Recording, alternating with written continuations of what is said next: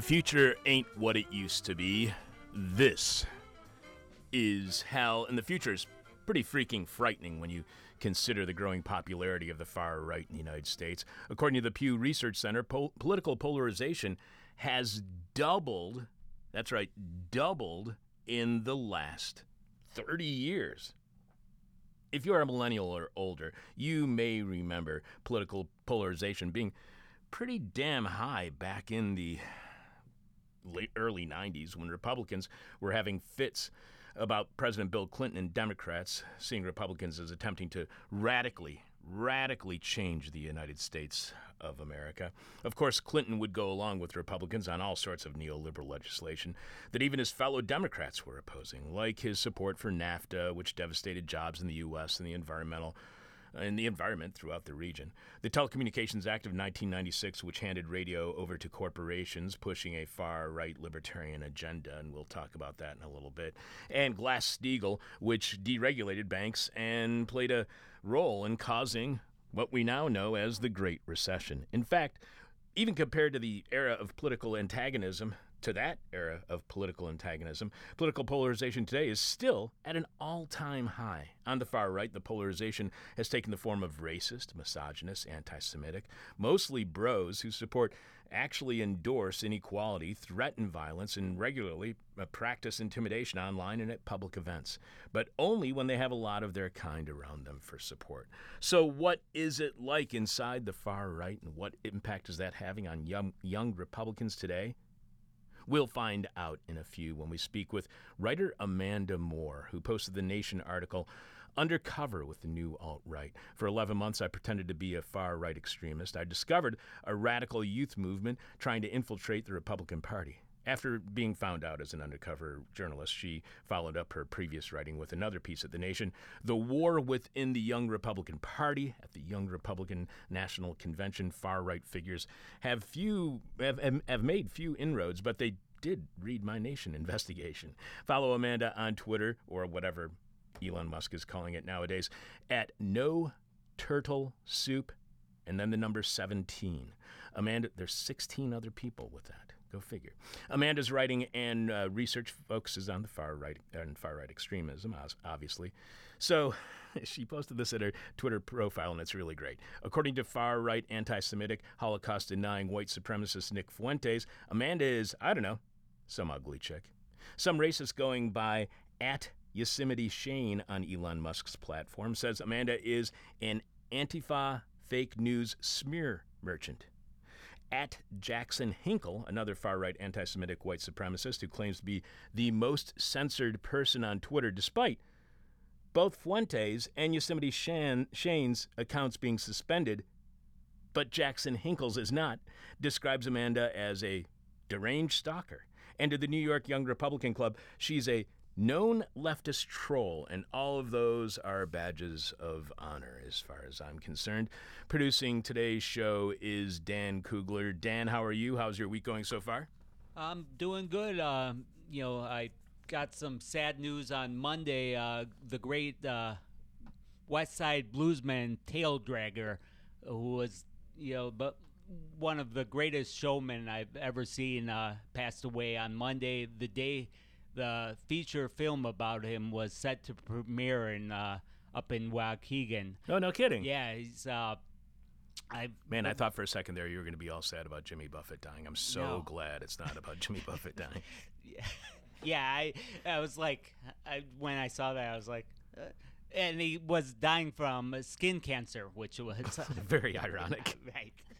So, uh, so enjoy the Florida Keys. Yeah, definitely. But Tail Dragger passed away, and this yeah. documentary was going to be premiering in Waukegan. Did it premiere, or they? Uh, I, it did. You know, I think it did go through. He wasn't obviously there, but uh, he was there in spirit. Yes, uh, one of the most life affirming things I ever saw was on his birthday. Tail Dragger would uh, cook goat, and he would do these shows on the west side with his goat, and he's performing. And uh, actually, there was uh, someone shot into the bar at his wife. That it was some sort of lovers' quarrel, and uh, and at a show you were at. yeah, and, and cops came and kind of the place sort of cleared out a little bit. And I asked Tail Dragger, like, is the show over? You know, and he was like, hell no, we gonna play some blues.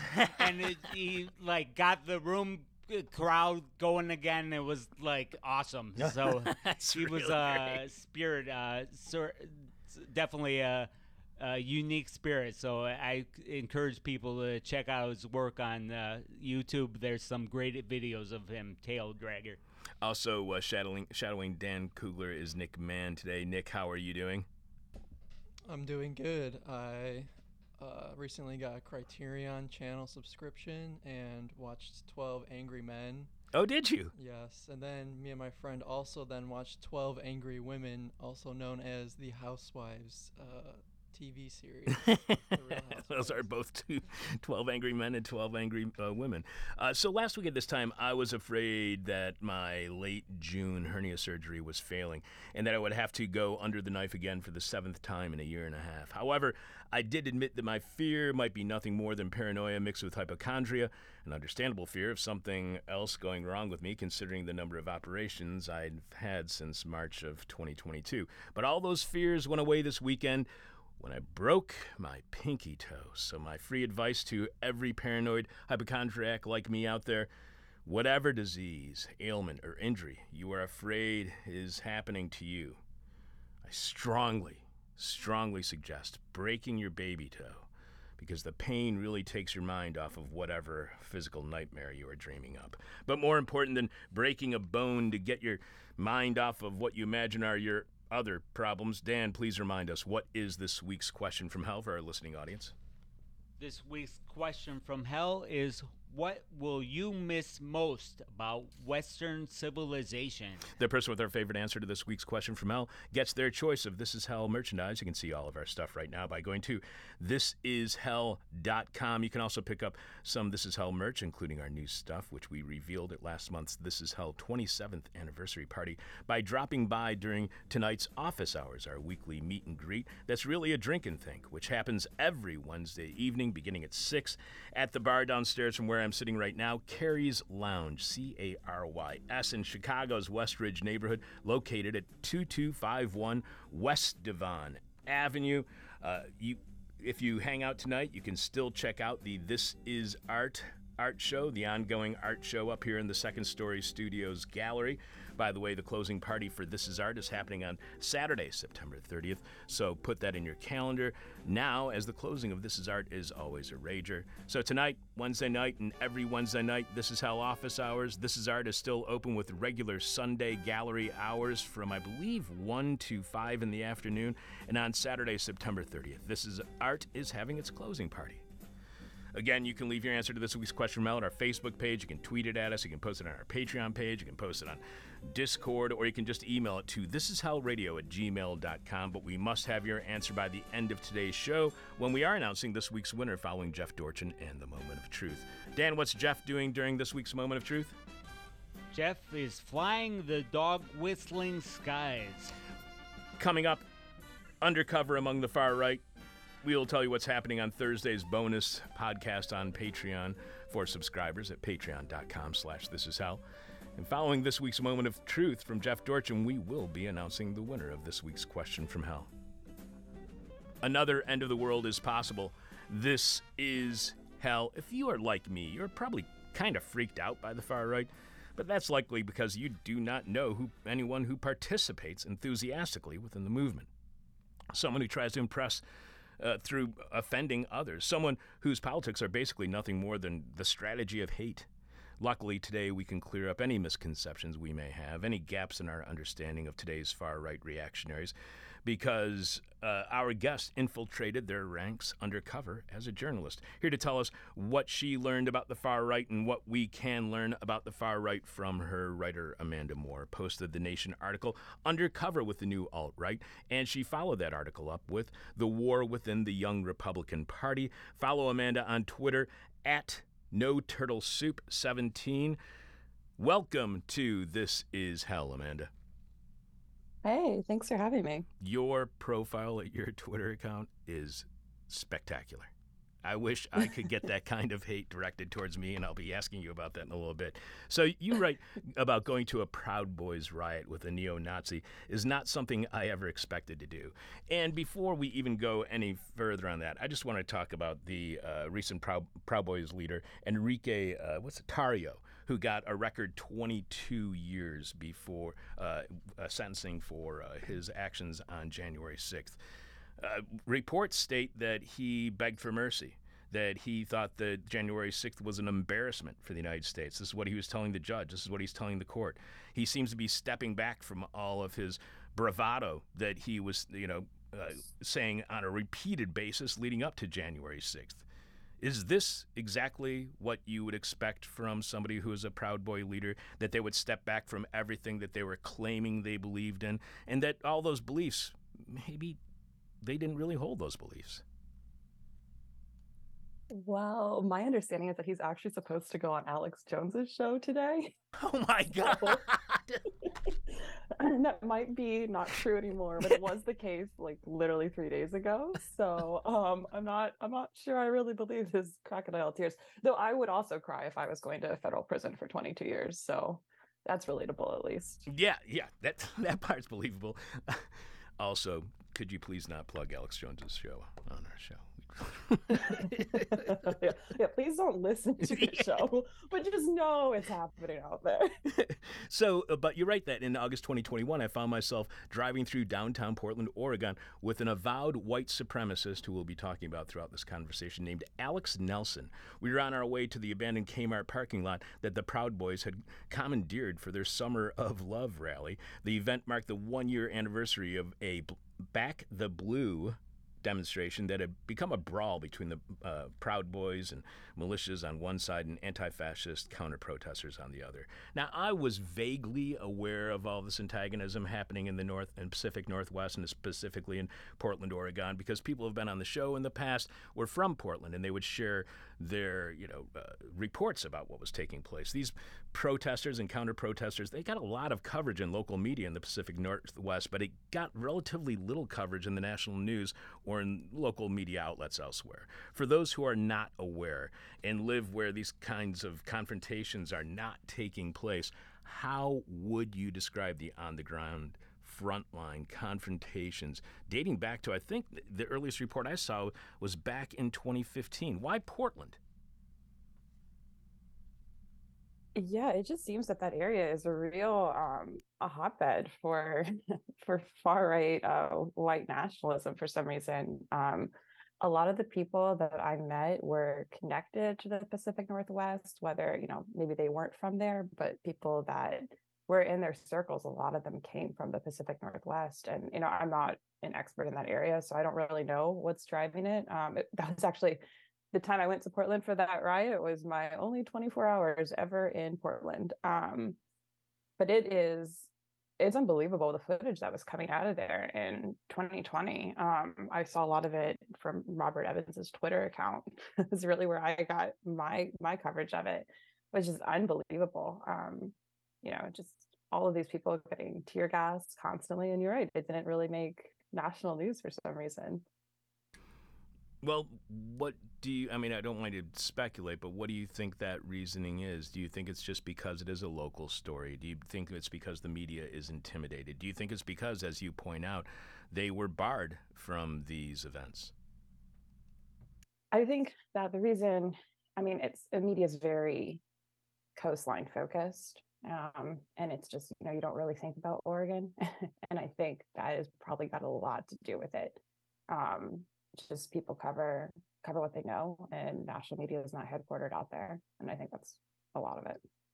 You write that I had been undercover with the far right for nine months, motivated by my belief that the fascist threat to the country was misunderstood by much of the press and far more dangerous than what was being reported. So, is the press not covering these events? Again, uh, what, what, does the far right do to bar the press from their events? Because I would assume that would mean intimidation, assault, battery, and violence, which are not protected by the law, and therefore law enforcement would protect the freedom of the press and ensure they could cover their events and would not be barred, as doing so would be unconstitutional and a crime. So, how do they bar the press, and why is this tolerated by local law enforcement? Well, these are kind of two different things. So when I wrote that, I wasn't really talking about um, riots or or or on the ground protests, right? I was talking about private ticketed events. So when I was at you know some of these events that I would pay, you know, in some cases thousands, well, not thousands, up to a thousand dollars to get into. I mean, I watched I watched press get kicked out. I watched people who were speculated to perhaps be press get kicked out. Uh, for some reason, nobody ever thought it might be me. um, but as far as like the riots go or you know protests i think why that doesn't get covered it's because there's a lack of interest on either the editor's end or journalists themselves end. There's also an element of danger. When i was at january 6th i saw somebody uh, walking in as i was leaving. She was like walking onto like the grounds the cat not into the building but to the capitol grounds and she was in head to toe black and uh bulletproof vest helmet, whole nine yards. And at this point, you know, it's it's a it's a riot. And she's got press, you know, written down her her arm, and everybody around me is hissing, "Oh, that's Antifa! That's Antifa!" So you've also got stuff like that where it's just dangerous. I mean, she was a woman alone. um, it's it's dangerous to do it.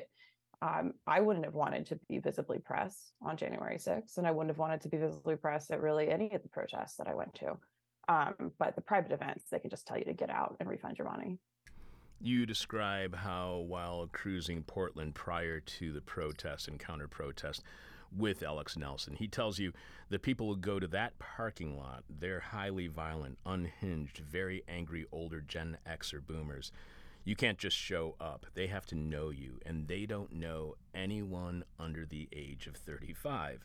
So, boomers to Gen X covers anyone from 1940, being born from 1945 to 1980, meaning they're anywhere from their mid 40s to their late 70s. And they don't know anyone under 35. In 1964, the during the height of the Berkeley free speech movement, an activist by the name of Jack Weinberg said offhandedly during an interview, "Never trust anyone over 30." That quote would make it into the San Francisco Chronicle, and it was suddenly being cited seemingly everywhere in the media.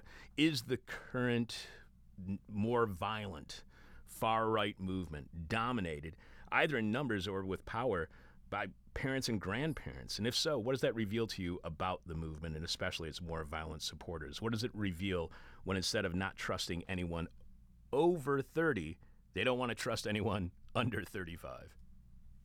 Yeah, you know, it's really interesting. Um, and, and Nelson was a very interesting person to know um, his whole thing was that they he he called them outdoor people. Uh, he said those are the outdoor people. They are supposed to sacrifice their bones and bodies for us because, of course, you know the Proud Boys. I mean, are not. That's their whole thing. We're not white nationalists, is what they say, um, because they have kind of a diverse membership. Um, and so he didn't view them as as equals to us, people who were, you know, pro Anglo he viewed them as people who were supposed to do our dirty work. And um, I think that is kind of like the dividing line because obviously, you know, th- this is also a little bit of self selection bias because I like, I have like no desire to uh, infiltrate a militia group. Um, but everyone I hung out with, you know, I, I don't think that they are really the violent types. They are the people who would find others to do the violence for them if that was what they wanted to have done. Um, so yeah, I did in my experience, a lot of the people that I met in militias at various events I went to were older than 35 for sure. I mean, look at Tarrio, he's 39. Um, Stewart Rhodes is older than that, though I don't quite know his age. Uh, so yeah, I think there kind of was this divide um, and that's not to say that the younger people can't be violent. Of course, they're there, but it does seem to be dominated by by older people. And you explain how during your undercover work you attended more than a dozen extremist and conspiracy events and went to ostensibly mainstream Republican conferences, including the Conservative Political Action Conference, or CPAC, the annual gathering of Republican activists, uh, politicians, and hopefuls, and Turning Point USA Student Action Summit, and witnessed a radical youth movement trying to take over the Republican Party. And you write that, like a parasitic pilot fish, which is beautiful writing, a robust fascist community follows the big Republican events into every town. They host shadow parties, receptions, and speeches as they work to recruit new members. The conservative establishment benefits from their presence of these farther right gatherings. The extremists are often younger, well dressed, and social media savvy. So far, this seems like a sustainable relationship that has, at least up until the 2020 and 2022 elections, benefited the Republican Party. Is the far right benefiting the conservative establishment? Is this process of other extremists being intermediaries between white nationalists and normie conservatives? Sustainable? Can this relationship, considering the differences in viewpoints and the extreme nature of the far right, do you think this relationship can continue, or do you think it might be at this point, considering the 2020 and 22 elections, there it may be faltering, or is it strengthening? I think it's strengthening. I, I think the dynamic of what CPAC and Turning Point USA are has has shifted um, pretty considerably. And I I mean, but I, I think there's you know evidence of the success that these people have had. If you look at what is said on stage this year at CPAC about trans people, it's the kind of stuff that Christopher Cantwell, the crying neo-Nazi from Unite the Right in Charlottesville, it's the kind of stuff that he was saying on his little podcast, and he was shunned from society for it. And now it's just uh, mainstream rhetoric. Uh, and so, yeah, I think that they have. I mean, Nick Fuentes is constantly on Telegram. He's always posting whenever Charlie Kirk says something that he agrees with. He's always saying, like, look how successful we have been in infiltrating this movement. And, you know, there are things that can be done. My background is live events. So CPAC this year was back in the DC area. It's in National Harbor, Maryland. I call it a campus. It's like a campus. There's a convention center, and then there's a couple of uh, mediocre restaurants, and then some hotels. And it's really like, you know, your company says you're going to you're going to DC for a conference, but really you're going to this little little island, and there's nothing there. Um, and and in events, typically, if you're hosting a conference, you can sign contracts so that unauthorized events cannot happen within a certain radius. It's usually done through um, the the city itself will have an events division or something like that. And you know, it seems reasonable to me that if CPAC didn't want Nick Fuentes hosting his little Dro Hitler rallies literally directly across the street from CPAC, they could do something about that. They could do something about that with the hotel itself. And you know, this year I did try to get in contact with Marriott, and I did try to get in contact with uh, National Harbor's events department, and you know, nobody cared. nobody got back to me. Everybody, I guess, was fine with the uh, the pro Hitler rally happening across the street from CPAC. Um, and so, you know, that says to me that that complete lack of resistance shows me that yeah, they are benefiting. You know, it is it is good for them, and this year at CPAC, I was there as as actual press. Of course, now people know who I am. Um, and I had a group of guys dressed in cosplay like Nazis circle me and call me a slut for like five or ten minutes. And I, I mean, like first they're literally dressed like Nazis and nobody's kicking them out. And then their live stream afterwards, where they talked about how successful they were at CPAC um, they mentioned, you know, we are younger than everybody else here, and the older people are so happy to see us because they're happy for the youth movement. And so, yeah, I think it really is benefiting the uh, the mainstream events. You mentioned the remarks about trans people at CPAC. Back in June, we spoke with anthropologist Alex Hinton, who wrote the Sapiens article, Two Myths Fueling the Conservative Right's Dangerous Transphobia, with the subheadline, An Anthropologist Attends the CPAC ground zero for the current onslaught of anti trans rhetoric and legislation in the U.S. Those two myths, as Alex saw them, are that gender is natural, so trans people are unnatural, and trans people are dangerous.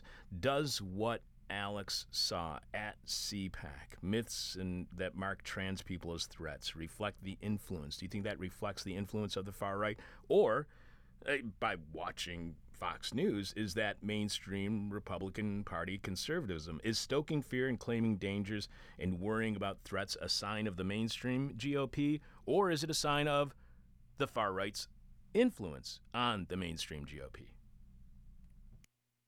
Yeah, I think it really it stems from from the far right's influence. I mean, that that rhetoric, I remember it being like fairly standard fare on you know shows that were completely deplatformed after after Unite the Right. I mean, the de- the deplatforming that happened after Unite the Right, I think, is unmatched until January 6th, right? Like you had full websites coming down that couldn't find anybody, you know, to, to be willing to host their content anymore.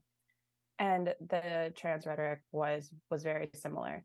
And and I think too, I also want to like caveat this and say I as you've mentioned, I was just at the Young Republican National Convention a couple weeks ago, and, and I have a pretty positive relationship with Republicans who either, you know, are not fascists or who have personal issues with the people that I write about. Um, and so I think they kind of sometimes view me as like a a metric of like liberalism, and they'll ask me questions. And I, recently, I've had more and more people ask me, you know, this is what we're hearing on our end about trans people and what the left believes. And that just seems like maybe it's not what you guys really believe. And I don't know why we're focusing on this so much. Can you explain to me, um, you know, like kind of what the positions are and what do you think about trans people? And it's never like, I mean, these are people who are not doing this. It's like a gotcha. Um, I think it's people who probably don't really have many friends who are on the left and just are a little baffled about why so much time is being dedicated to hating trans people. Um, and so, you know, I think I think it, it's being pushed, but I think it's being done, you know, not just at the expense of elections, but kind of at the expense of uh, people within the movement itself. Um, it is it is kind of alienating people, but I think uh, just this constant hatred. Do you think deplatforming is effective in reining in the far right?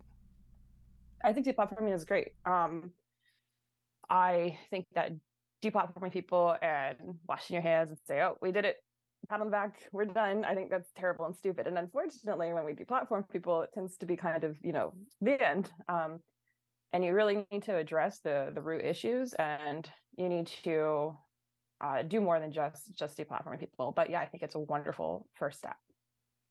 You also mention uh, the New York Young Republican Club, and you write that at just 29 years old, Gavin Wax, W A X, is the president of the New York Young Republican Club, and he has already been working for years to push the Republican Party to the right and encourage those on the far right to enter mainstream GOP organizations. In 2016, Wax was the editor of Liberty Conservative, an online libertarian magazine, alongside uh, Palatable pieces on libertarian candidates and policy, Wax published racist work by the white nationalist James Allsup. A L L S U P. What is the relationship between libertarianism and the far right? Is libertarianism, and I, I don't mean huh. this as a goofy, just a joke, is libertarianism a, a a gateway drug to fascism. Why does libertarianism make one seemingly susceptible, vulnerable to becoming a neo Nazi?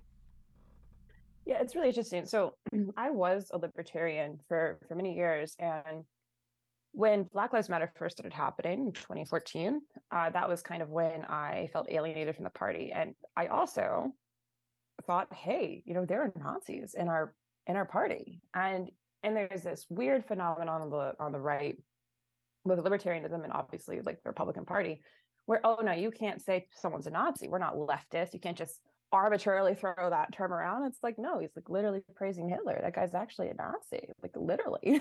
um, I don't think this is good. And and it kind of got to the point where um, you know, people were afraid to say anything, I guess. There's social repercussions. I mean, I had to leave the party completely. Um, and, and just let these people kind of take over. And what's interesting about Wax is that in the time since I was undercover, I've uh, been in contact with people from his past and I was given all of the private chats for Liberty Conservative among their contributors. And they discuss uh, this is you know sometime between 2014 and 2017. They're discussing their planned takeover of the Libertarian Party, and, and a lot of the discussion is: should we take over the Libertarian Party or should we take over the GOP?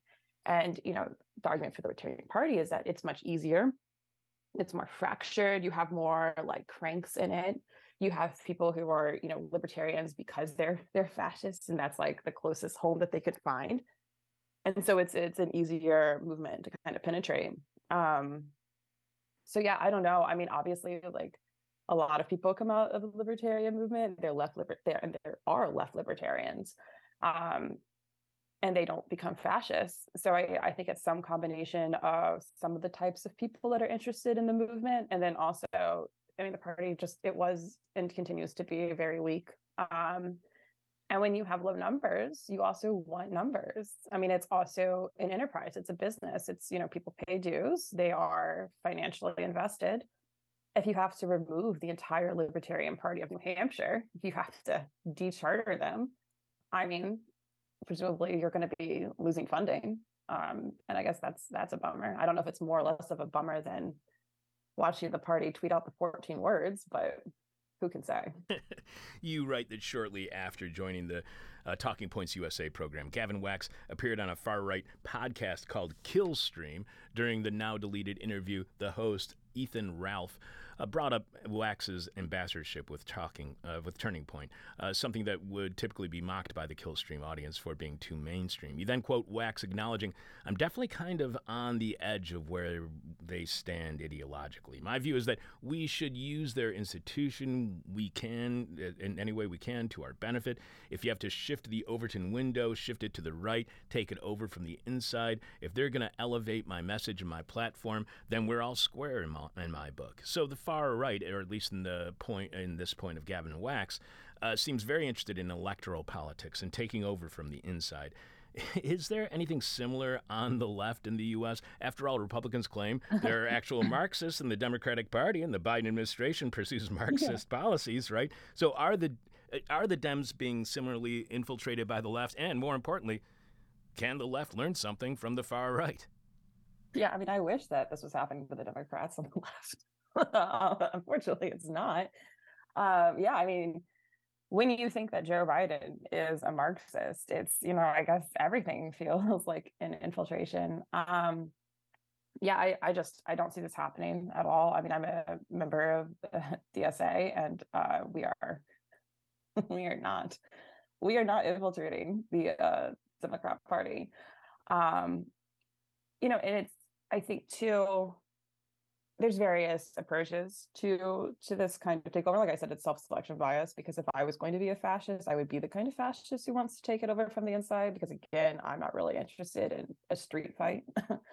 um, but yeah, I just I, I don't know. There's really no comparison on the left that I can think of. Um, and just like there's no left version of Nick Fuentes, and the people who are on the left who who who would be a version on the left of Nick Fuentes who claim to be on the left, I'm not, you know, they're not really like leftists anyway. Um, so yeah, that's unique to the right.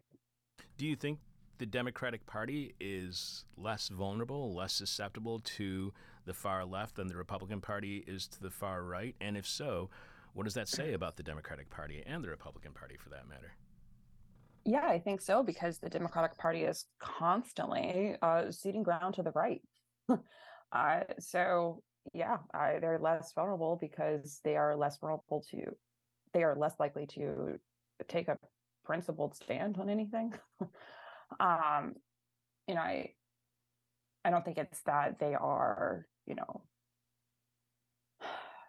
opposed to infiltration. I don't think there's like some magic shield to it. It's just that they are constantly giving things up to the right over and over. Um, and and the right knows that and could take advantage of it.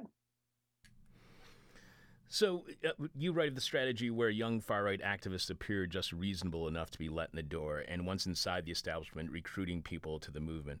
Uh, Wax's former colleague James Allsup did this well. After Allsup became a Republican precinct committee officer in Washington State, one neo-Nazi said on a podcast, "We can't all be Andrew Anglin, the founder of the neo Nazi outlet The Daily Stormer, but 10,000 of us can be James Allsup. Is there any way we as voters, whether we're Republican or Democrat, we can know how successful neo Nazis have been at taking over local GOP precinct committees across the United States? Is there any way that we can know that if neo Nazis are taking over precinct committees?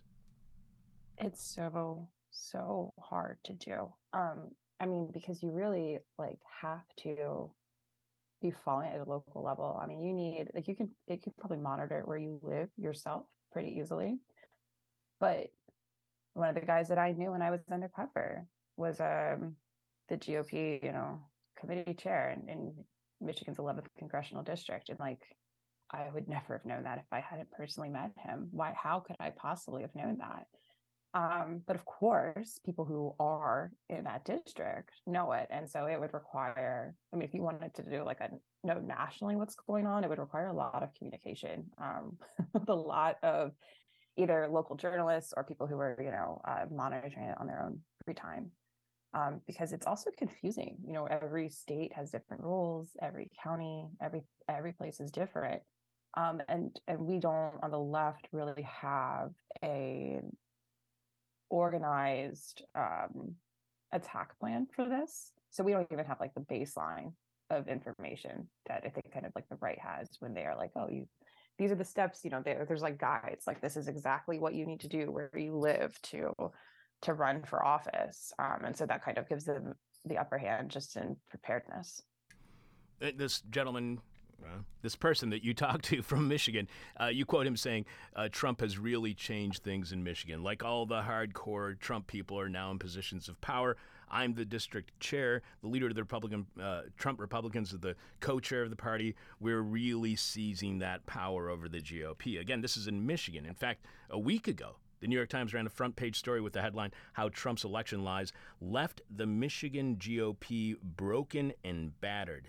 The Times reports that within the uh, Michigan GOP, suspicion and infighting have been running high. A recent state committee meeting led to a fist fight, a special uh, in, uh, spinal injury, and a pair of shattered dentures. This turmoil is one measure of the way Donald J. Trump's lies about the 2020 ele- election have rippled through his party. Mr. Trump's election lies spread like uh, wildfire in Michigan, breaking the state party into ardent believers and pragma- pragmatists uh, wanting to move on. Bitter disputes, power struggles, and contentious primaries followed, leaving the Michigan Republican Party a husk of itself. Did you see any signs of that divide within the conference itself or the parties and fundra- fundraisers around them? Did those groups mix or did they segregate? Well, that's the thing is that people are willing to tolerate each other until they're not. and also, this is a a movement that is running on on rage, right?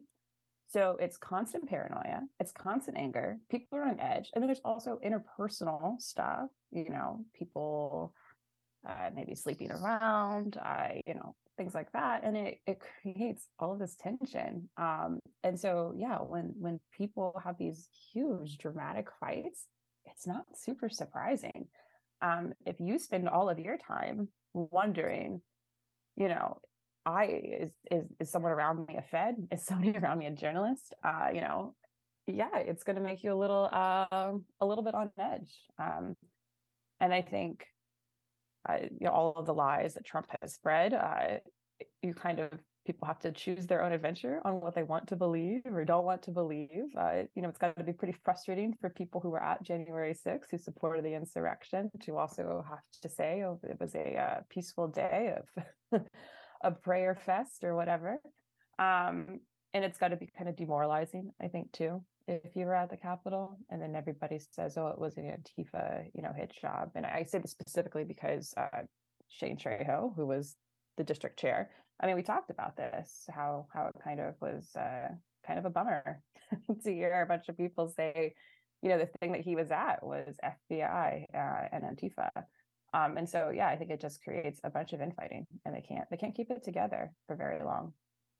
And uh, Shane Trejo, the Michigan news site MLive.com, reported last week that, quote, in the hopes of benefiting 16 individuals charged for allegedly trying to nullify Michigan's 2020 presidential election, conservatives are turning to an unorthodox method of fundraising, a telethon, they then quote Trejo saying the Michigan Conservative Coalition formed the idea of the telethon to raise money for the 16 electors who are being pers- prosecuted, we believe maliciously, by Attorney General Dana Nessel for uh, uh ex- exercising their conscience and uh, opposing voter fraud in 2020. They then identify Trejo as director of the Grand New Party which MLive.com describes as uh, comprising a cohort of Michigan Republicans who feel the current party is not conservative enough. Flyers advertising the event claim a host of special guests will be appearing throughout the program, including 2022 Arizona gubernatorial candidate Kari Lake and Steve Bannon. So, how much influence has Trump had, has he already built a legacy of pushing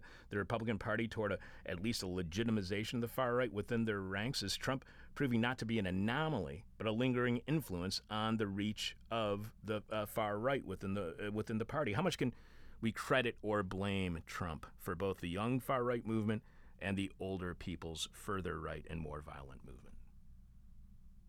So I think something that happened with Trump is that you had a situation where people were able to have an entire community built around a person. So, you know, when I left libertarianism, it was hard. Uh, that was my friend group, my social stuff. Uh, and it, you know, it was like, it took a long time. You know, it took, it did, I wasn't just like, I didn't wake up one day and I was like, oh, I'm not libertarian anymore. I was like, oh, okay, well, I have to find new friends. I have to find new activities. Maybe I'll go to less things. And um, but with Trump, what you had was centered around a single individual. And when you look at the younger far right, I mean, they were not, I mean, would they have been Republicans? Maybe, maybe not. A lot of them now say, you know, if it's not Trump, I'm not voting, I don't care. um, but the online community that formed around Trump was one where maybe if you were just going to be anti Semitic and racist, but like passively, which is not good, right? That's not a good thing to be. Um, but you know, you were just gonna like work at the Best Buy and you were like in your town 99% white and you just were like, I'm never gonna date anybody who's black, something like that, you know. Um, when you joined this Trump community, I think it allowed or it created a space where people were able to hyper fixate on on you know the Jews and and minorities, and uh, it became part of their personality in a way that maybe it wouldn't have been if Trump had not run. And so I'm not saying it's great to be racist, but passively. But I think you know um, it's probably worse to make racism your your number one personality trait uh, and it's probably worse to have it be your number one fixation. And uh, it also, you know, can you can you be more racist? Can you be more edgy? Uh, that could help you get a bigger following, and maybe maybe you get to meet people in the Trump White House now because you've been so edgy on Twitter. um, and so, yeah, I think I think Trump uh, did did a lot of good stuff for the far right. I mean, if you look at what he said to, about the Proud Boys, you know, stand back and stand by, um, and and his comments after Unite the Right in Charlottesville, you know, it's it all gave it all gave credence to the far right, made them feel like they were part of of mainstream acceptance. We are speaking with writer Amanda Moore, who posted two incredible articles at The Nation. Undercover with the new alt right, as well as the follow up, The War Within the Young Republican Party. You can follow Amanda on Twitter at No Turtle Soup 17. So you also mentioned that Trejo was an election whistleblower and a writer for Big League Politics, a far right propaganda outlet where he had published a video, quote unquote, verifying his claims that poll workers in Detroit were trained to lie to voters. While the clip did not actually show this, it did get him mild notoriety in far right circles and earned the outlet a cease and desist letter from Michigan's Attorney General, again, Dana Nessel. From what you experienced, do people like Trejo do they believe what they are saying? Are they true believers, or do they know they're misleading, if not lying to the public, but do not care if that's what it takes to win for some greater cause? That that cause apparently being far right, verging on, if not being fascist. Are they true believers, or is this just a political strategy to lie to the public in order to win votes? I think it's both. And I think part of why it's both is that people get so hopped up on telling the same lie over and over and thinking about it and trying to think of new ways to prove the same lie that they kind of started to believe it. Um, if they didn't initially, there are definitely people. There's other someone else in that article, uh, Nelson, was very honest. You know, Biden won the election. I mean, that's what he said. He said, "Have you ever?" He's, like, "I talk to people and I say, have you ever been to a city? have you ever met a college student? Who do you think they're voting for?" Um, but people like Trejo, you know, I, I don't really know if Shane uh, believes it or not. I, I think he might, um, but it's it's harder to say. There's something. I also think it. no, go ahead. I mean, I, I don't. I'm sorry. I, I just, you know, I I don't think it matters so much. I mean, like it matters a little bit, but then it gets to a point where it's like, um, whatever, who cares? you know, um, I, I think at the top level, you know, like Trump, obviously that that matters a great deal if he really believed it or not, because uh, it's it's a very silly, stupid thing to believe, and he was the president of our country.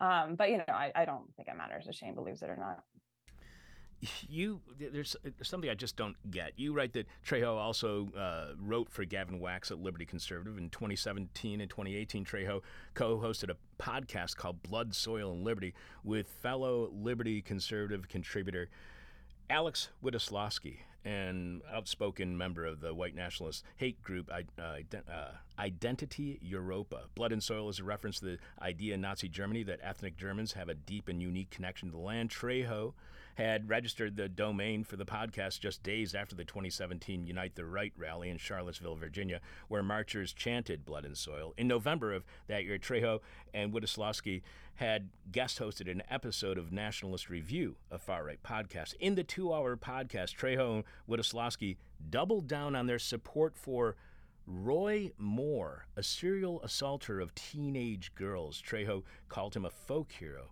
blamed minor. he also blamed uh, minority outreach for the destruction of the Libertarian Party and championed the idea of free market eugenics. I mean, look, I understand it makes sense within the context of the far right eugenics, racism, blaming the other. That's to be expected. But why support a serial assaulter of teen girls? What, what does that reveal to you about the far right movement? You know, what is very interesting about uh, covering the far right is that I keep tripping over people uh, bringing up allegations. I mean, not, I don't mean this about shame, but just people in this movement. I can't go like a week without somebody telling me, oh, do you know about so and so in high school boys? Do you know about so and so in high school girls? Uh, it seems like there's a lot of maybe looking the other way on that in in this little world. Um and so i think it might just be oh we all know people who go after high school girls don't we? Uh i don't but i guess on the far right it's much more common. I've i've been shocked at how many people have approached me to let me know various people uh target teenagers. That's just so creepy. Oh yeah. my so so Trejo does not think it was the FBI or Antifa, but the police becoming increasingly provocative over three days of protests that culminated in January 6th. Cops provoking and violently, violently protecting Antifa and Black Lives Matter, which nobody can talk about, according to Trejo. And he can't either because he's now a Republican Party election official. Did he tell you, did he explain to you, or did anybody explain to you why the police, some of whom are definitely members of the far right, would want to provoke uh, the people who were there for the Jan- June, uh, January 6th rally and be violent against protesters prior to and during those events. There was a lot of, of cognitive dissonance going on at those events. Um, so there were two rallies leading up, uh, two Stop the Steal rallies at DC. There was one right after the election in November, and there was another one in December. And I remember just December after the rally, you know, we all are out in the middle of the street in front of the uh, local far right watering hole hanging out. And people are, you know, like high fiving the cops. Some of the cops were like, thank you guys for being here. And I, I mean, that this was the same night that somebody got stabbed. they were still thanking us for being there. Um, and, and, and I would talk to people. I remember talking to one lady and she was like, you know, the police I back the blue. I do. But the police are limited in what they can do because of all these liberal mayors and all these liberal governors. Um, and so you could kind of see the turning point, or I, I could kind of see the turning point at that December rally where it was like, we love the police, we hate their bosses. Uh, their, their bosses are giving them these directives and and they're telling them to to suppress us. But we we love we do love the individual police officers. Um, and so you know, by January 6th, it was obviously different. But, you know, when I was walking to the Capitol on J6, um, there would be Proud Boys coming in the other direction, tear gas down their faces, yelling medical emergency, back up. We have to make space for them to walk through. And and we just kept walking forward. And I mean, this was not just like an able-bodied young fit crowd. It was old ladies with canes. It was little kids. Um, and we just kept marching forward. And at one point, when they started doing the, uh, the pepper bombs, it was blowing back at them.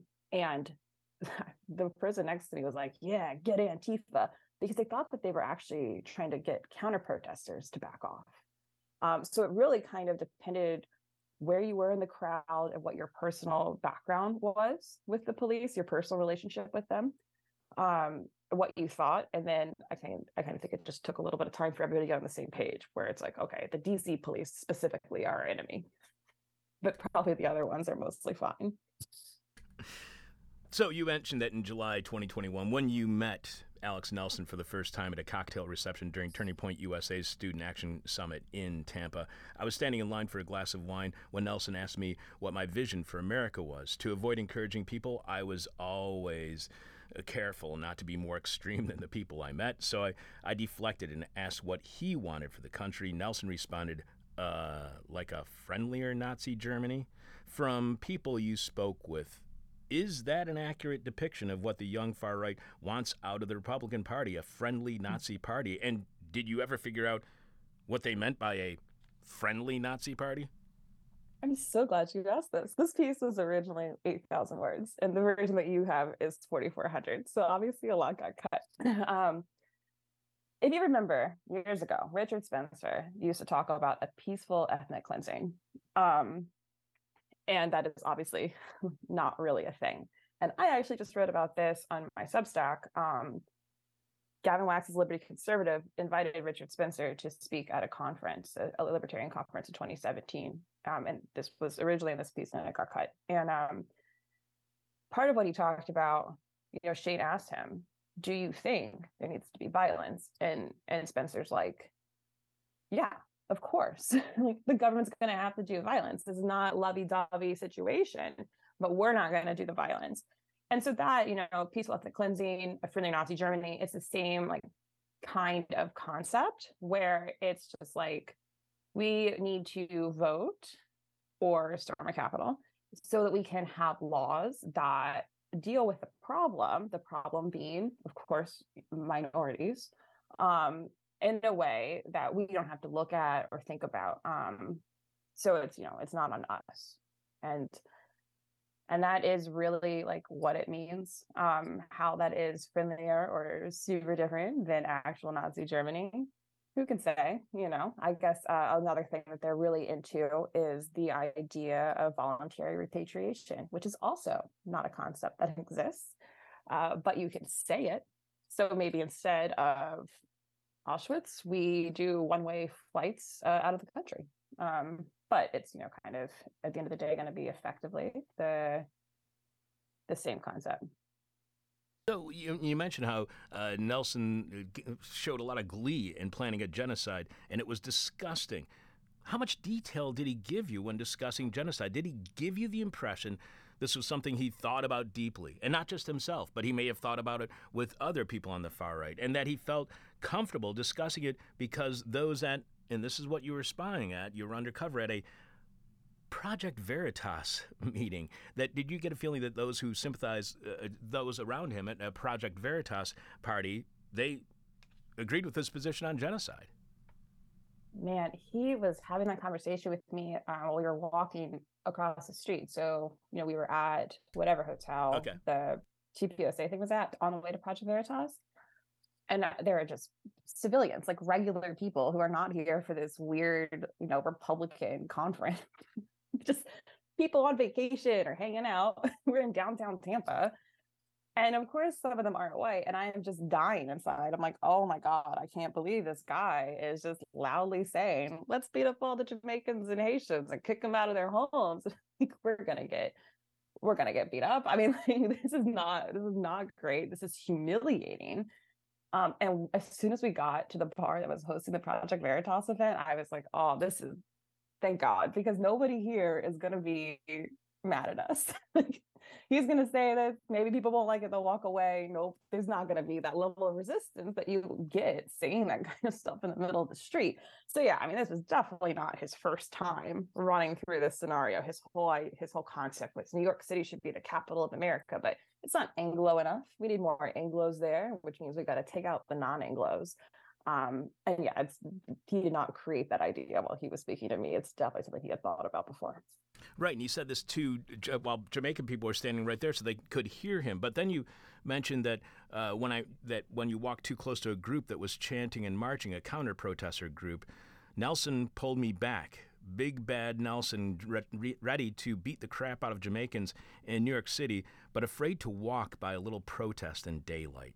What does that reveal to you about his fear of protesters, but no problem with confronting Jamaicans who are just walking down the street? What does that say about not just Nelson, but what does that reflect on the larger far right movement?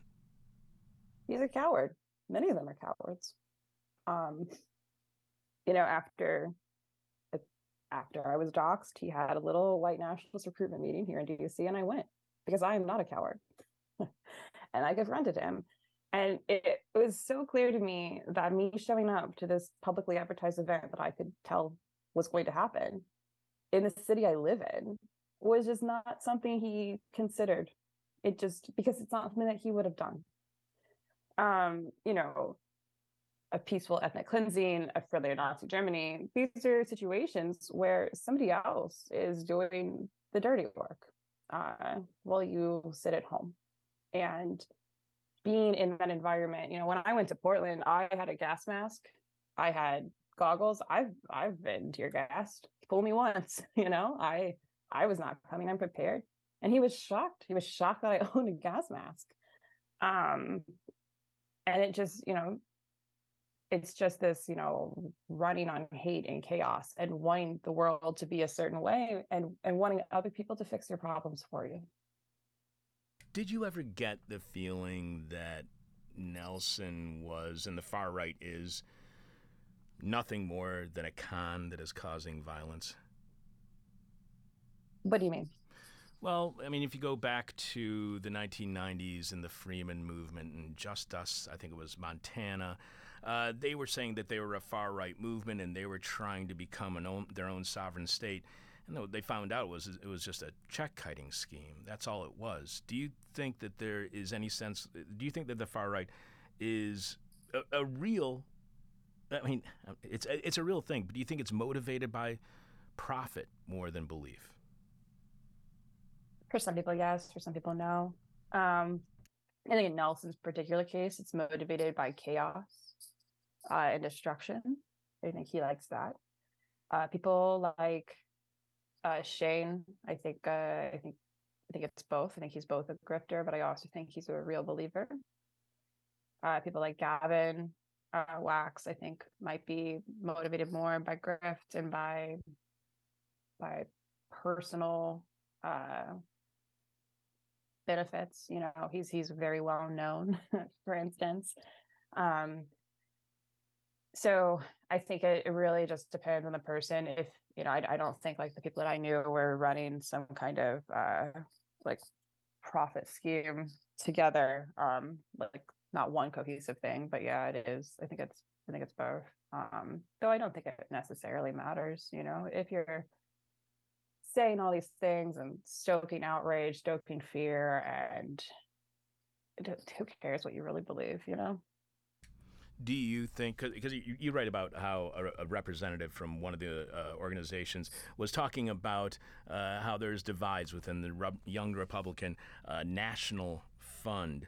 Uh, while the MAGA, you're right, while the MAGA populace uh, might go, uh, might often be the loudest voices from YRNF, they appear to be uh, losing the internal struggle for power. Much like within the GOP, the rift over is likely to grow wider and deeper in the lead up to the 2024 election. Can this be so bad for the Republican Party that we actually may see a second term of Joe Biden as president. Can, if Joe Biden becomes president, how much of the fault do you think will be the far right? Um, so I knew when Trump came down that escalator in June 2015 that he was our next president. I knew it in my heart, in my soul.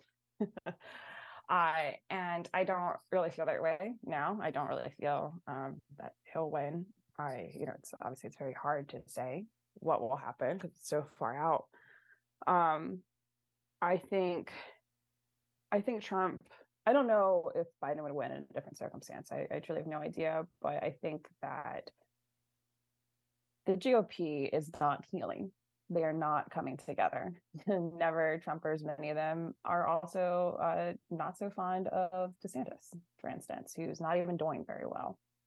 Uh, and it's, I think it's very alienating. The Trumpers, the MAGA people, when I say like MAGA, I am talking about the specific attitude that embodies people like Gavin Wax. They are mean and they are they are bullies and they are determined to get moderates out of the party. Um, I don't really know how the GOP is going to grapple with that. Specifically, something that I think will be an issue uh, is Ukraine, uh, and and how how a presidential candidate is going to handle that because you have people who are extremely pro Russia, who are you know kind of this like loud, brash force like Gavin Wax. And then you have a lot of people in the Republican Party who are uh, pro Ukraine. And I think that is going to be maybe one of the biggest dividers. And that's to, I mean, that's also traces directly back to Trump, right? Like all the Trump people are super pro Russia for some reason. Um, so yeah, I, I don't, I don't know how the party gets over this. I don't know how they move on from Trump. I I think it'll fracture them for a long, long time. And I, you know, if if if Trump loses by a little, I think that's really bad. I don't know how accepted those results will be. Um, yeah, so it's it's hard to say. Yeah, 10 million votes last time. That wasn't even uh, accepted that well. We've been speaking with writer Amanda Moore, who posted the Nation article "Undercover with the New Alt Right" and a follow-up story, "The War with the Young Republic within the Young Republican Party." You can follow Amanda on Twitter at no turtle soup 17 one last question for you amanda and as we do with all of our guests our final question is what we call the question from hell, the question we may hate to ask, you may hate to answer, our audience is going to hate your response. You write that as it turns out, the Trumpian wing of the Young Republicans National Fund does not have the same pull within the organization that they have on social media. So, through your research, is social media not as indicative of the popularity of Trump or the far right as we may think it is. As someone who, you know, not myself, but if I was someone who was very concerned about the rise of the far right and very concerned about support for Donald Trump because of social media, how should I interpret that social media presence? I think it matters, but I think it's indicative of the actual party. Um, I think you know most people in this country are just like, yeah, I vote I voted for Trump and I'll, you know, I'll vote for whatever Republican and I'll watch, you know, 20 minutes of Fox News or CNN or whatever a week. Like someone listening to this is going to be uh, caring more about politics than many other Americans. And so I think it's important not to lose sight of that, right? A lot of people don't pay much attention and they just vote the way that they've always voted and that's that's it. They move on with their lives. Um, so this like fanatical rabid hatred i think it looks more popular online than it is in reality. I mean the trans stuff didn't do well in midterms. And you know i think that could change with time because obviously the more this is allowed to fester the more these people are allowed to be given a voice within their party uh, the more accepted parts of their beliefs will become. Um, and that's on obviously that's on the Republican Party to do something about it. I can't do anything about it. Um, but you know, there's still time. It's not like a lost cause or anything uh, to kind of squash this. Amanda, I cannot thank you enough for being on our show today. These are two very fascinating articles, and as uh, we were you were saying earlier that this was actually an 8,000 word piece, and it's now down to 4,400. And this conversation in no way covered just those uh, uh, at all those 4,400 words or the follow up article. Everybody should go check out your writing at the Nation, undercover with the new alt right, as well as the war within the Young Republican Party. You can follow Amanda on Twitter at No Turtle Soup 17. Thank you so much for being on our show, and expect me to be bothering you in your inbox for the rest of your life. awesome. Thank you so much for having me. All right. Take care, Amanda. bringing Okay. you bong hitting journalism since 1996. This is hell. I love that tagline, but sometimes I'm worried that the list, the guest is still hearing it. If you learned something about the far right from our conversation with Amanda and its impact on today's young Republicans, show your appreciation by becoming a subscriber to our weekly bonus Patreon podcast, which goes live on Patreon at patreon.com slash this is hell every Thursday morning at 10 a.m. Chicago time, or you can show your appreciation for a completely listener supported This Is Hell just by going to thisishell.com and clicking on support. And we really, really need your support. Dan, please remind us what is this week's question from hell and tell us how our listeners are responding at our Welcome to the Hellhole Facebook group page. And if anybody wants to become a member of the Welcome to the Hellhole Facebook group page, all you have to do is send me a message via Facebook and I will send you an invite or send us a message via our my own Facebook page or the This Is Hell Facebook page. So Dan, what is this week's question from hell and how are our listeners responding at Welcome to the Hellhole? What will you miss most about Western civilization? And our listeners are uh, uh, very vocal Yeah, with they- this one. Yeah, they love this one. I think there was like 50 responses. Yeah, that's awesome. Uh, Ste- Stefan B says questions.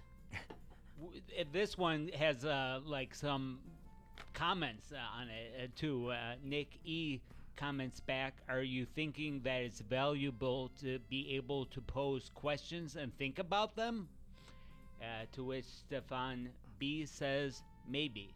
I'm also thinking that the question is one of the most sophisticated forms of promulgating assumptions. So we went deep on that. Yeah, they did. uh, Patricia O says TV. Amy M. Breezewood, Pennsylvania, and the Pennsylvania Turnpike generally. I don't get that. What the hell is going on in Breezewood? I want to know. I'm gonna look into that. It sounds fascinating. It does. Uh, uh, Tamara H says Western civiliza- civilization's misplaced egocentrism. Uh, Pete V. Traffic. uh, Jeff Dorchen. Foods, music, art, and fam- film video from all over the world and bidets. Lee H says free public libraries. Wojtek R. Slim Jims, the epitome of Western civilization, uh, some, seems how, like somehow related to the New Jersey term, uh, must be. Pennsylvania Turnpike. Yeah. Must be. They call it the Slim Jim Turnpike, you know. Yes. Uh, Julie M., my collection of single use plastics. Andrew S., bolo ties. I haven't thought of bolo ties for a while. while. Martin S., school children unable to spell it. To spell civilization, that is. I think so. And uh, Walter B. Incessant worrying about Western civilization. A true hallmark of Western civilization, to be sure. Marco G. The Wilhelm scream. The Wilhelm scream. I love the Wilhelm scream. I absolutely love it, and you can hear it in so many different movies. It's really great. Look Ah, up the I Wilhelm. just got that. yeah, it's really great. the actor, uh, what's his first name? Uh, or last name? Wilhelm. Yeah, I can't remember now. Yeah. Well, uh, Nick E. Premature degeneration when you hit puberty. and uh, last one is from Doug V. The whimper, not the bang. So the person with our favorite answer to this week's question from Mel wins whatever this is how merch you they want or you want. Uh, but we must have your answer by the end of today's show when we are announcing this week's winner following Jeff Dorchen in the moment of truth. Again, Dan, what's Jeff uh, up to during this week's moment? Jeff is flying the dog whistling skies. Keeping it real, real deep in debt since 1996. This is hell. And if you want to help us climb out of that debt, you can subscribe to our Patreon podcast at patreon.com slash this is hell. Become a subscriber to This Is Hell on Patreon at patreon.com slash this is hell and get exclusive access to our weekly Patreon podcast, which has a completely unique monologue by me and street and has a classic interview that is unavailable anywhere else online and it streams weekly and is podcast shortly after at the same place. Patreon.com slash This Is Hell this week on Patreon. It's all about the question from hell that we just, that I was going to ask Amanda, and I forgot to. Damn it. Damn it. Ugh. My question from hell for Amanda was going to be, what the hell do we got to do to get Nazis to troll us? Because she is constantly trolled by Nazis.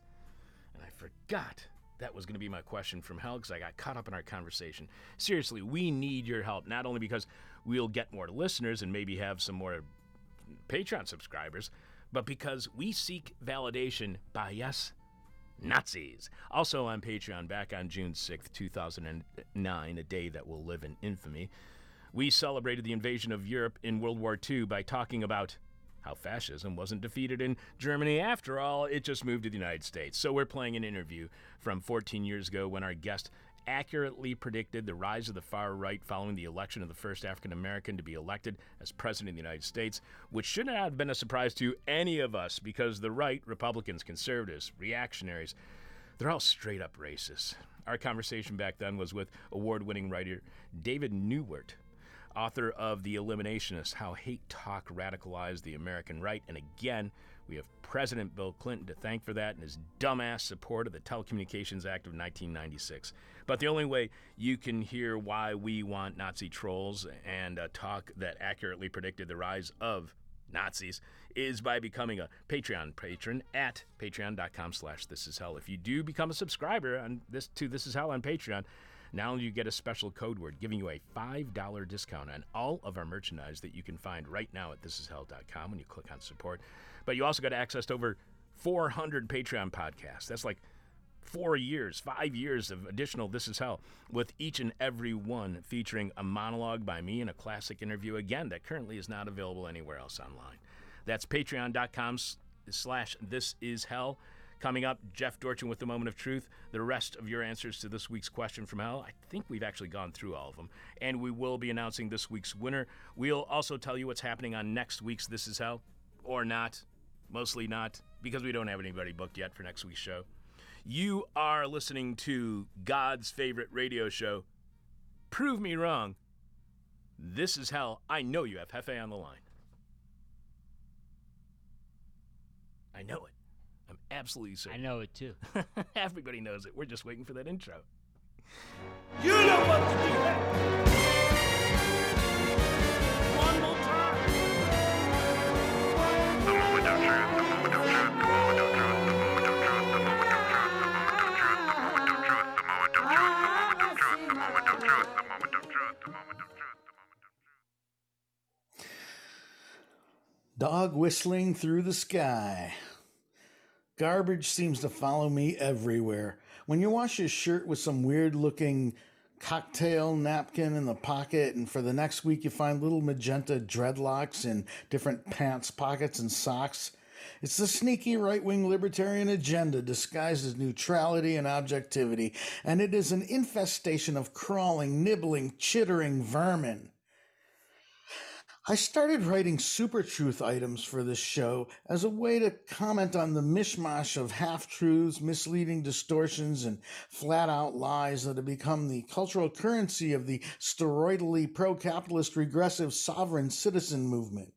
This movement, by my mapping, has given us such malignancies as anti union right to work laws, the Clinton deregulation of media trusts, and the Tea Party lunatics, which have bled into diverse policy failures like Obama's refusal to put a public option on health insurance on the table. Uh, usurious credit card interest rates and the golem of securities dicing and debt bundling, which, joined with lax rules on bank capitalization, led directly to the cratering of the global economy in 2008. It's the neoliberal discourse I've been fighting against since Chuck first asked me onto This Is Hell. But I have to admit failure. I have failed in the sense that a drowning man fails to swim, in the sense that a prophet being burned as a heretic has failed to smoke a pipe or grill a hot dog. I am overwhelmed. The liars are too numerous and duplicitous for me to keep up with anymore.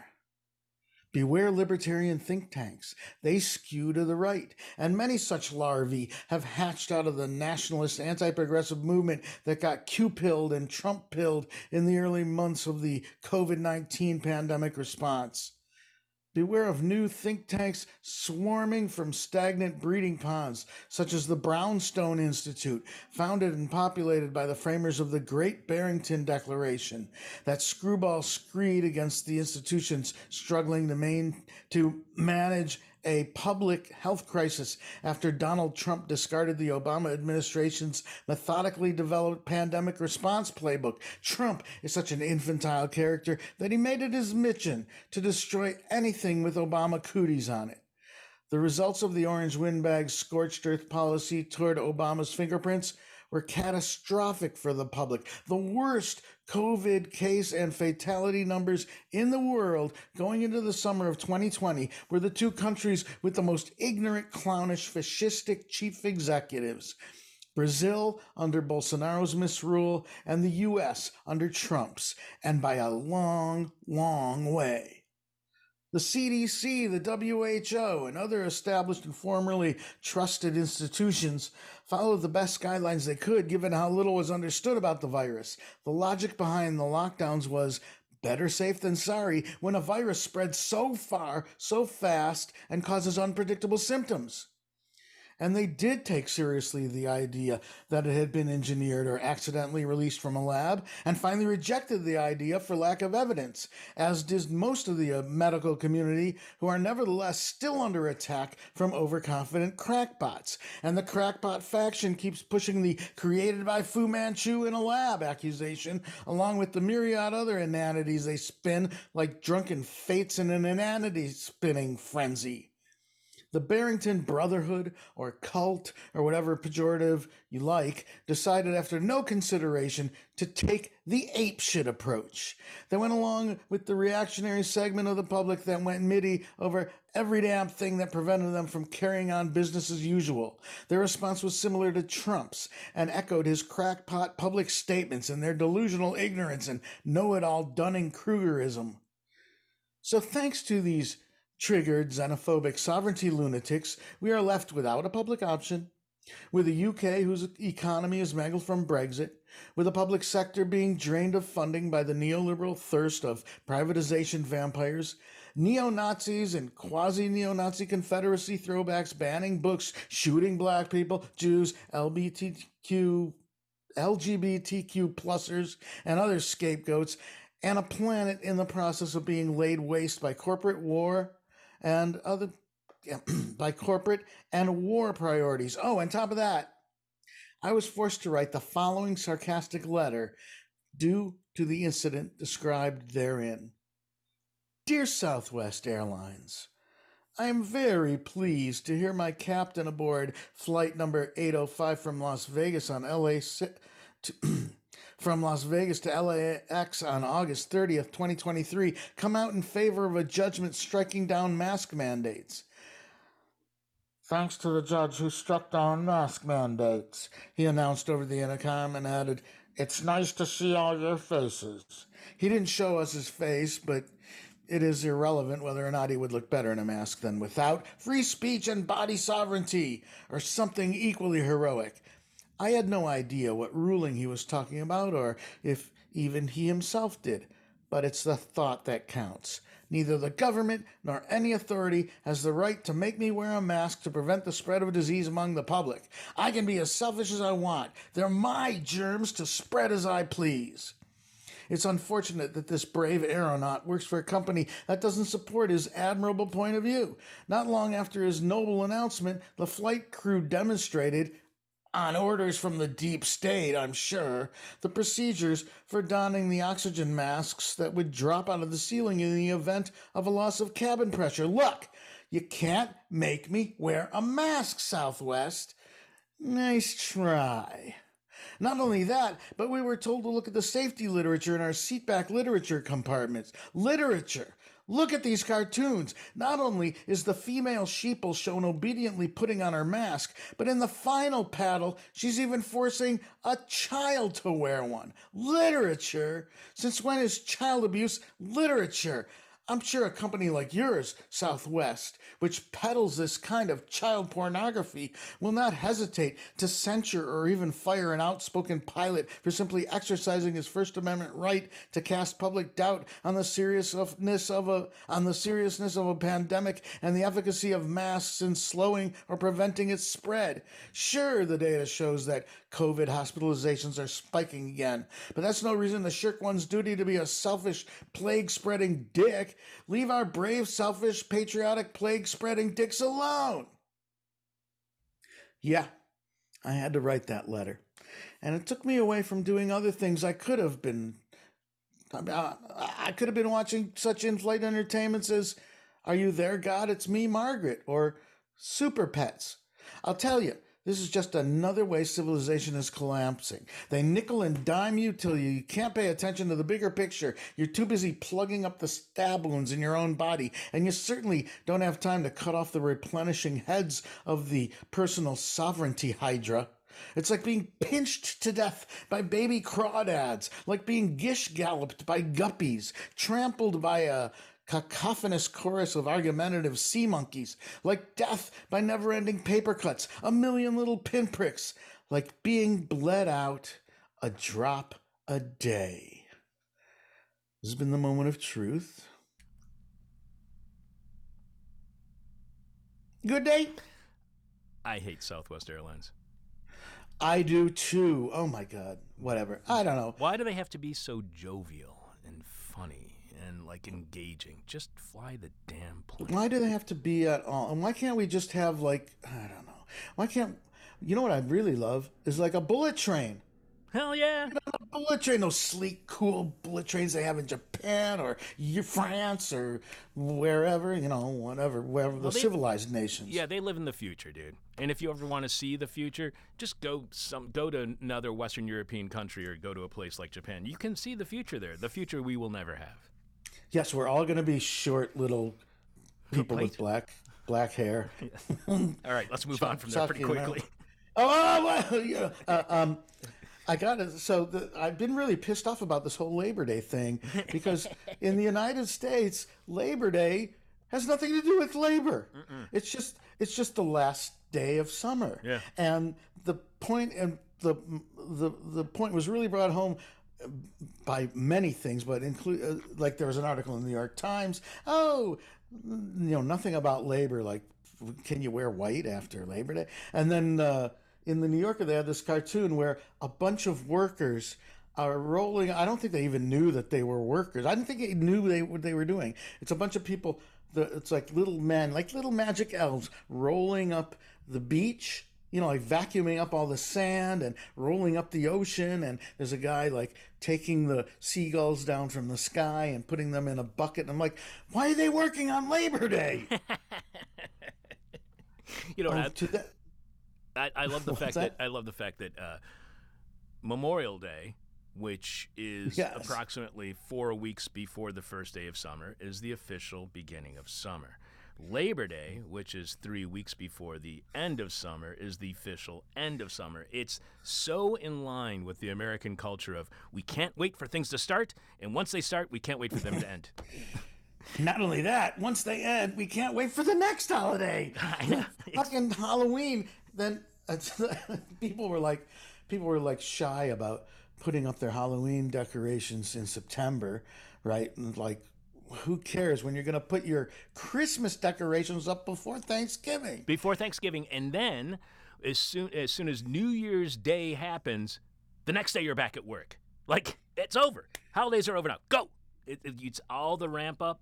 It's all about sales. It's all about consumerism. It's all disgusting. Chuck, I don't know how you feel about this, but I'm never working again. Good for you. I refuse. I'm not not contributing to this nonsense, this madness.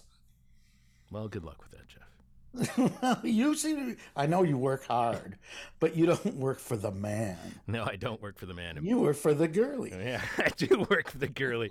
All right, Jeffy. Until next time, What? stay beautiful. Oh, nice of you to say that I'm beautiful. Live from land stolen from the Potawatomi people of the Three Fires. This is Hal listener SLS tagged me on social media to bring this to our attention from an essay titled Grammar of Animacy by Robin Wall Kimmerer from the collection Braiding Sweetgrass Indigenous Wisdom, Scientific Knowledge, and the Teachings of Plants. Robin writes In Potawatomi, rocks are animate, as are mountains and water and fire and places. Beings that are imbued with spirit, our sacred medicines, our songs, drums, and even stories are all animate. The list of the inanimate seems to be smaller, filled with objects that are made by people. Of an inanimate being, like a table, we say, What is it? And we answer, Table it is, or Tapwanyewe. But of apple, we must say, Who is that being? And reply, Apple that being is. English doesn't give us many tools for incorporating respect for animacy. In English, you are either a human or a thing. Our grammar boxes us in by the choice of reducing a non human being to an it, or it must be gendered inappropriately as a he or a she. Where are our words for the simple existence of another living being? Where is our yawe or being? A language teacher I know explained that grammar is just the way we chart relationships in language, Kimmerer writes. Maybe it also reflects our relationships with each other. Maybe a grammar of animacy could lead us to whole new ways of living in the world. Other species, a sovereign people, a world with a democracy of species, not a tyranny of one, with moral responsibility to water and wolves, and with a legal system that recognizes the standing of other species. It's all in the pronouns. And now, you know. The person with our favorite answer to this week's question from hell wins your choice of whatever This Is Hell swag you want that is currently available at thisishell.com. Dan, did we get through all of the answers to this week's question from hell? We actually got one more. All right. Uh, and it's a good one. All right. What they will miss most about Western civilization is the constipation. Who said that? Uh, you know, it's uh, popped up, and now I'm not getting it. I Uh, can't- we'll- find it again. If they will uh, shout them out if they win, but I like the one- constipation. through, right? There's a lot of constipation in Western Yes. civilization. So the people, or the people, the answers I liked most were Chauncey G saying fries with gravy, uh, Yairo replying to that, but not the cheese curds, Edson C saying some of the music, art, literature, films were pretty good, Jeffrey T saying all the ionic columns and busts of Socrates. What are you going to miss the most about Western civilization? Zach said the chromatic scale, chance reaping benefits from unequal exchange while weeping about wealth inequality. Uh, Erica X saying that uh, the friends we made along the way, which was a great answer. Ta- uh, Tars Animal, uh, the Stockholm Syndrome. Nick E, the uncertainty of whom to tip. Dean T saying, summertime at a baseball game with a warm beer in my lap, or in my hand, and a cold hot dog in my lap. Uh, essential, the water. You'll see. J.K. Rowling. That is spectacular. Simpler name, please, saying criticizing the Western civilization. Rock Taster, all the exceptionalism. And Arby's. Uh, Evan D saying free refills, uh, which is really good. Uh, fa- uh, uh, Facebook, Kelly H saying processed food. John T, war autocracy, religious dis- uh, discrimination. Oh, wait, those are present in Eastern uh, civilization too. Never mind. Laddie saying it's cute little know it all smirk. What is Doug M going to be missing most about Western civilization? He writes barbarism. Adam A says the desperate hand waving away of naked bigotry is quaint generational provincialism. Also cheap gas. Warren L said you had civilization. Nicholas E saying canned bread. Wait, what civilization? Julie M saying my collection of single use plastics. Martin S. School children unable to spell civilization. Patricia O. TV. Uh, see any more that I really liked on here. Mark Marco G. The Wilhelm scream was great, and uh, any more. Uh, let's see. Andrew S. Bolo ties. Wojciech saying Slim Jims. Pete T saying Traffic. There are a lot I really liked in there, and I'm not too sure. I've boiled it down to two, Dan. Which one do you like most? And Nick, please chime in. Uh, Chance saying reaping benefits from unequal exchange while weeping about wealth inequality, or Julie M saying my collection of single use plastics. Either one of those two really catch you. Or wait, I got one more. Evan D saying free refills. Any of those three you guys really liked? I lo- love the uh, the plastics. Single use plastic. How about you, Nick? I agree with that one. All right, all right. Bottles in my car. Yeah, exactly. And I've got way too many single use I feel plastics in my. bad every time, but yeah. I, I do too, every time. So uh, I wanted to say S.L. Smith was uh, uh sorry the, The shout out constipation? last name, but Yeah, the constipation response. Very good. Again, S.L. So, the winner of this week's question from hell is Julie M. for saying the thing that she will be missing the most about Western civilization is my collection of single use plastics. We will be contacting you post haste, Julie, so we can get your email address and you can tell us which piece of This Is Hell merchandise you would like, or you can just drop by here during office hours on Wednesday evening and we can give you whatever you want. Congratulations, Julie.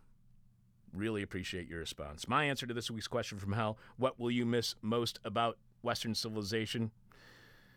Uh, it's our problematic relationship with looting. When it's poor people taking stuff, they need to survive. Because, and then when it's bad, you know, I'm sorry, let me start all over. It's our problema- problematic relationship with looting. When it's poor people taking stuff they need to survive, that's seen as bad but it's celebrated in museums. And don't forget, Indiana Jones was nothing more than someone who looted antiquities.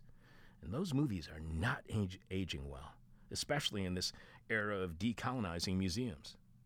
Thanks to everyone who sent in an answer to this week's question from hell. We have yet to book any guests for next week, so uh, keep checking us out on social media where we will be announcing this next week's guests post haste again. I said that twice in two minutes. Seb Vooper will be back doing another Past Inside the Present. We'll have This Week in Rotten History from Ronaldo Magaldi. Jeff Dorchen, as always, will deliver a moment of truth. Uh, and a huge thank you to this week's producers. Thanks to Dan Kugler. Thanks to Nick Mann for uh, shadowing uh, Dan this week. Thanks to Will Ippen. Thanks to Sebastian, Ronaldo, Jeff, to Richard Norwood, Alexander Jerry, Theron Humiston, Dan Hill, Pete Valavanis, just because. Talk to you tomorrow, Thursday, on Patreon at patreon.com slash this is hell, when I'll be asking for advice on how we can a- attract Nazi trolls. And we'll be sharing a 2009 interview with David Neiwert, who was the author of The Eliminationists, How Hate Talk Radicalized the American Right.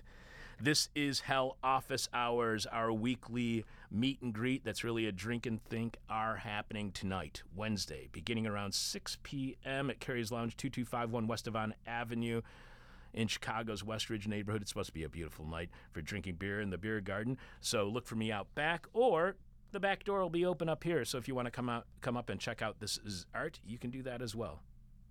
There's only one way to get over all of the problems that we've introduced to you on this week's set of shows, and that's by sitting down in the lotus position, turning your palms towards the sky, focusing on that burning white dot in the middle of your forehead, and saying the simple words, Everybody's stupid.